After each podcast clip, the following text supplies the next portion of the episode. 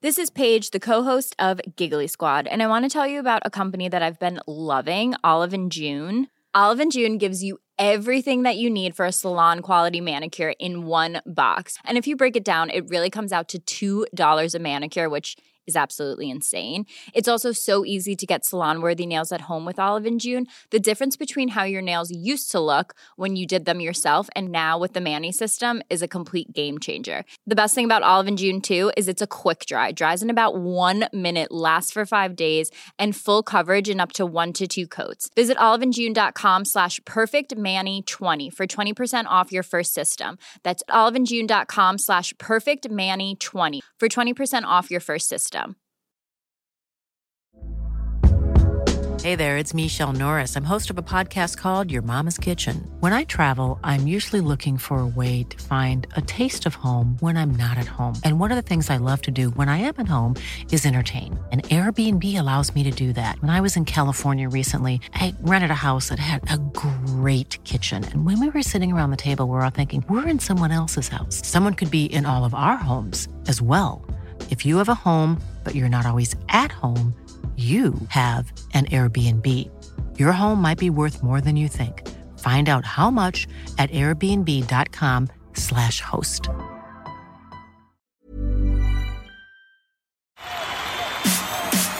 This is TalkSport Daily.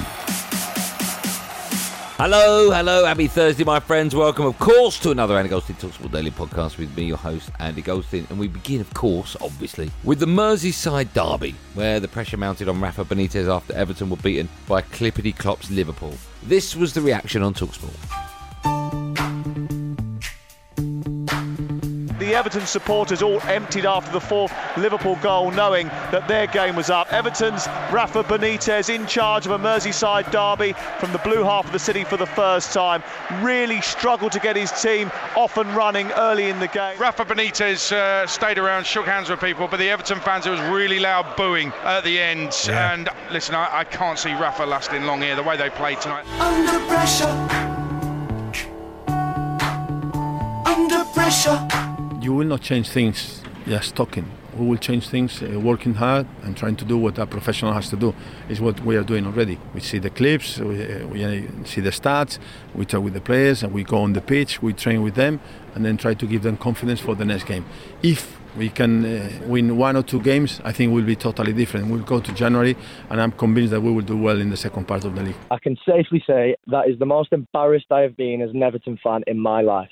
Wow. This is a new low point, and I have seen some low points. The board is rotten from the core outwards, so there needs some dramatic changes. I have friends who are Burnley fans. I've got friends who are Newcastle fans. They're looking at us as a club 14. We're in relegation form at the moment. This is our biggest winless streak in, I think, 16 years. Oh, it's kicking off out now, Jamie, with the supporters around the director's box screaming at Bill Kenwright, who's just come up the stairs in front of us. They're all having their say about the fact that they're not happy with the appointment of Rafa Benitez. Mm. There's one guy in particular who's about four seats away from where Bill Kenwright's come out to the stairwell to speak to angry supporters. How much money's Rafa had to spend? I mean, he's bought three three players in Gray Townsend and Salomón Rondón. It's, it's going to be hard for any manager. Calvert Lewin's been injured all season. If Frank Lampard had been in, in charge all season, he'd have been through this bad stage of in his career. Would the fans be on his case as as much as they're on Rafa's case? Last season they dropped points at Goodison, not tonight. A breathless derby in which they threatened to run up a cricket score in the first quarter of it.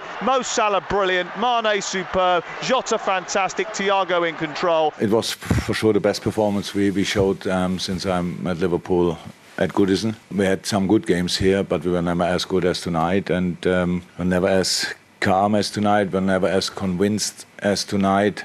That's why we won the game.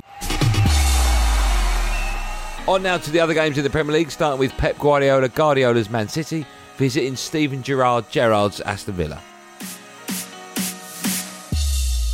Aston Villa 1, Manchester City 2. This was a terrific game of football. Manchester City dominating the uh, first 45. We're striving for consistency in 90 minutes, but we've also got to understand that takes time. You know, we're a couple of weeks in the door, we're probably six, seven sessions on the grass together. But if the players are going to give me that in a short space of time, I'm really excited to see where we can get to. We play all the time Wednesday, Saturday, Wednesday, Sunday, so we are used to do it and now recover well. We arrive late, tomorrow regeneration, Friday a lot of soup, and uh, to be be fresh in our legs to play in uh, in what. And this is a big moment for Jack Grealish, a boyhood Aston Villa fan, back at Villa Park after leaving the club that he loves five months ago.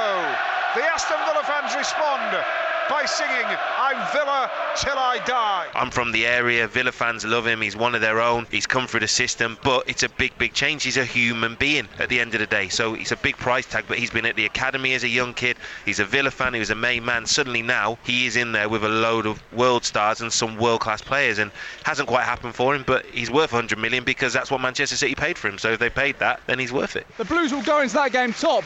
Watford remain three points above the drop. It finished here at Vicarage Road. Watford 1, Chelsea 2. We're up all night to get lucky. We're up all night to get lucky.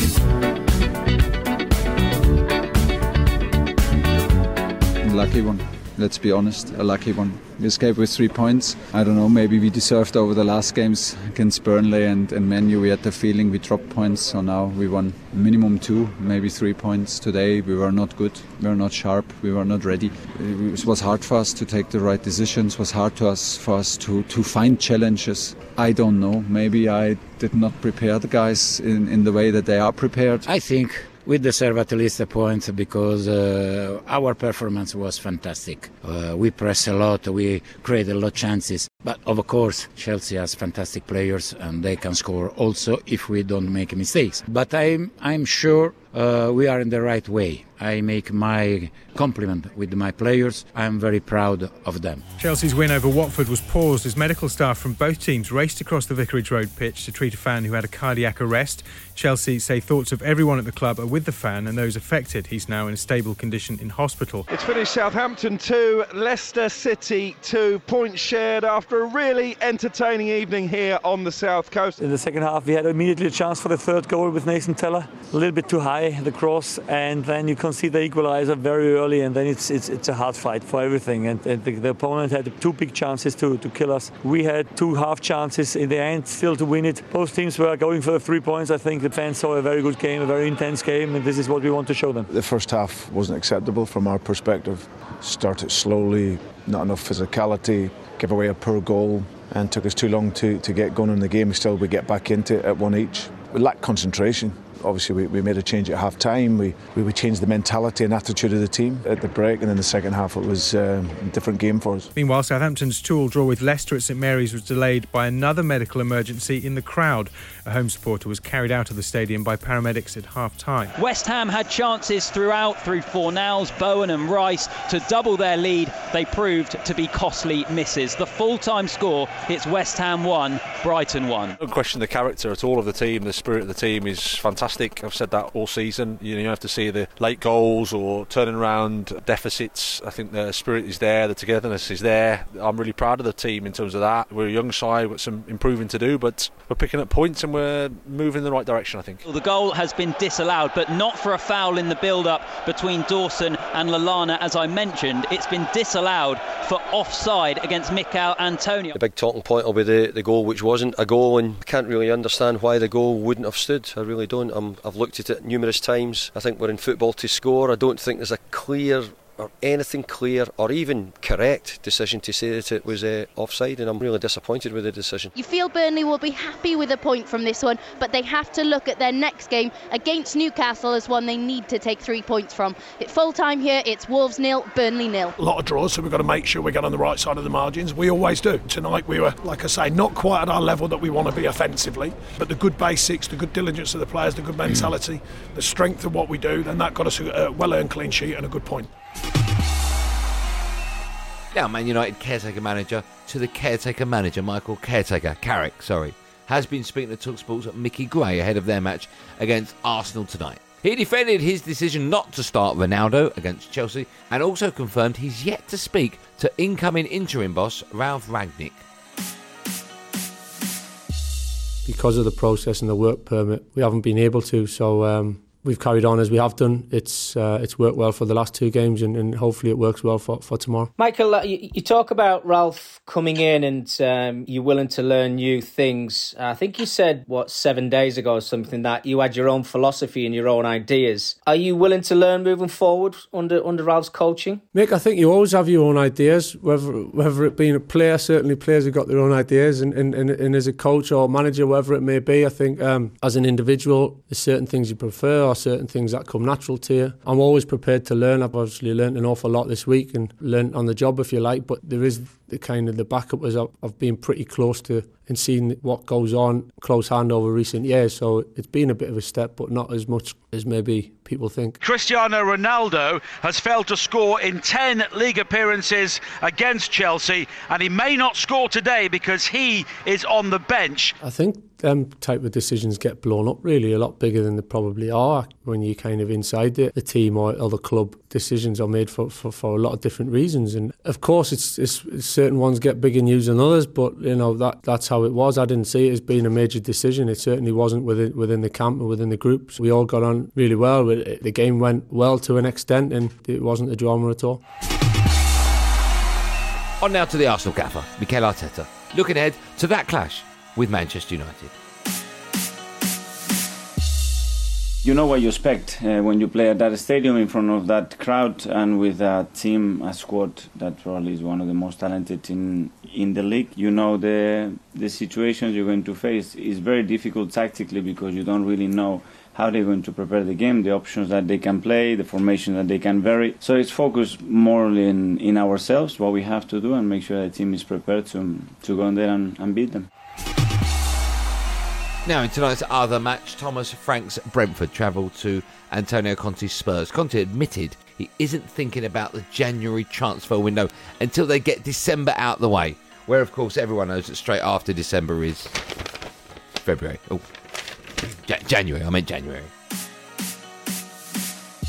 Uh, January is uh, is very far, and uh, uh we have to be concentrated in this uh, in this month because this month we'll play many games and uh, we need to move the table and uh, to to get points uh, because for us it's very very important to to stay close the teams that stay ahead of us. But January is uh, is very far, and now I'm totally focused on the team to get uh, the best out of of my players. Also to, to make the, the right evaluations uh, on the whole squad, and then we'll see we'll see what happens. for sure now I repeat, we have to play many many games, and uh, I need uh, of all players. I count on on all players.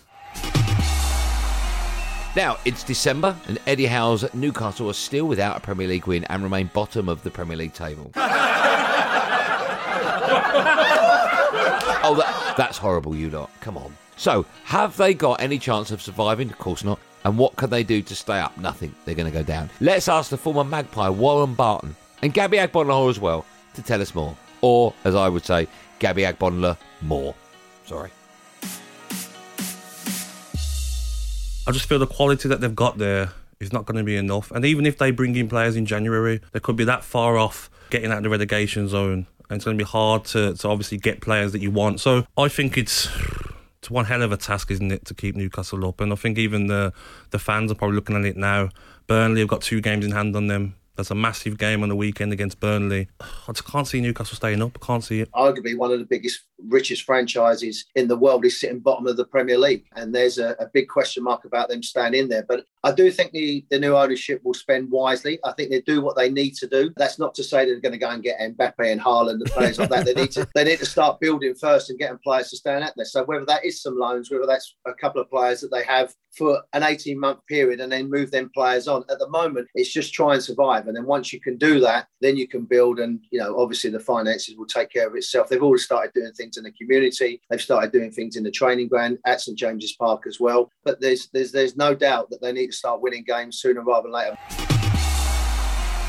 Now, Tyson Fury's promoter Bob Arum has given the clearest indication yet that Dillian, not Dylan, Whyte, will be the next opponent for the WBC heavyweight champion speaking exclusively, all exclusive to the Talksport Boxing YouTube channel. Arum explains how they're planning for Fury to fight three times in 2022. Or should that be 2023? No, it shouldn't. It's next year. Oh, you believed in me. You brought me over here, and I delivered. We are back.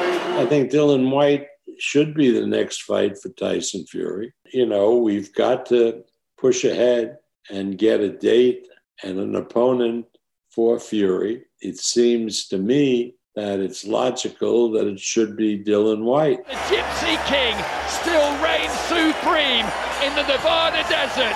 What I would like to see, and that's what he would like to see, getting in the ring the end of February and March and doing at least three fights uh, in 22. Hopefully, uh, that's how it'll all roll out. You know, Fury is ready to fight anybody. I really believe that he is the preeminent heavyweight in the world. Uh, there's nobody out there that he would be reluctant to fight. And of course, you can watch the full exclusive interview with the legendary boxing promoter Bob Arum by heading over to Talksport's brand new boxing channel over on YouTube. Over now to Hawksbee and Jacobs, who celebrated 100 years in. Oh no, that's next week. And of course, the winner of Clips of the Month. This is Ally McCoist, who's Yeah. asking the listeners what they were up to while listening to breakfast. And we think he may have got the wrong end of the stick with this one. What else have we got? Jason Manchester. He's dropping the kids off at the pool. That's an early start for the kids at the pool, Jace. Well, not really. I think you find quite a lot of people are dropping kids off at the pool uh, around that time, he Ali. must have heard that expression. And this is Sky's Rob Dorsett, who popped up on Talksport during a Gareth Southgate press conference. That'll be eight years as England manager, the same as Sir Bobby Robson, only Sir Winter Walterbottom. Sir Winter Waterbottom. I love Sir Winter Waterbottom. Bit, bit of two Ronnies. That's that's fantastic, isn't it? Um, he couldn't say that again if he tried, could he? Be great if he won Clips of the Month, Rob Dorsett. Yeah. Delighted, wouldn't he? Yeah, I think he would. Here's new Boro boss Chris Wilder chatting about Aaron Ramsdale and mentioning a coach we've never heard of before. So I think it just shows you what his character's about. You know, it was uh, we I talked to, to Steve Roundabout um, uh, about Aaron. Steve Roundabout. Oh yeah, yeah, yeah. Good old Steve Roundabout. Third Yes, yeah, marvelous. Thank you, Chris. And when Chris Wilder wins the clips of the month, that'd what are the chances? and finally, I think this one might have a I chance. think he's got a chance. It's the match reporter Mike McCarthy with a goal update from Barnsley versus Derby.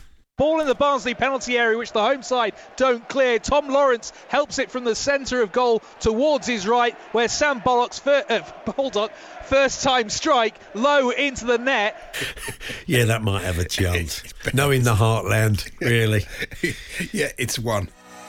And don't forget, of course, you can download the Clips of the Week podcast right now. Not now, obviously, you're still listening to this, but you can download it basically where you got this podcast from.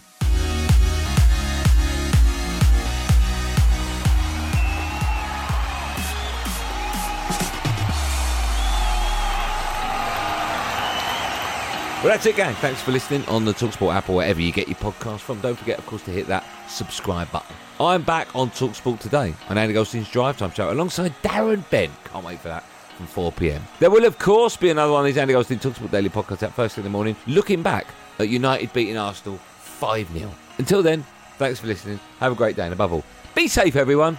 Be safe. That was a podcast from Talk Sport.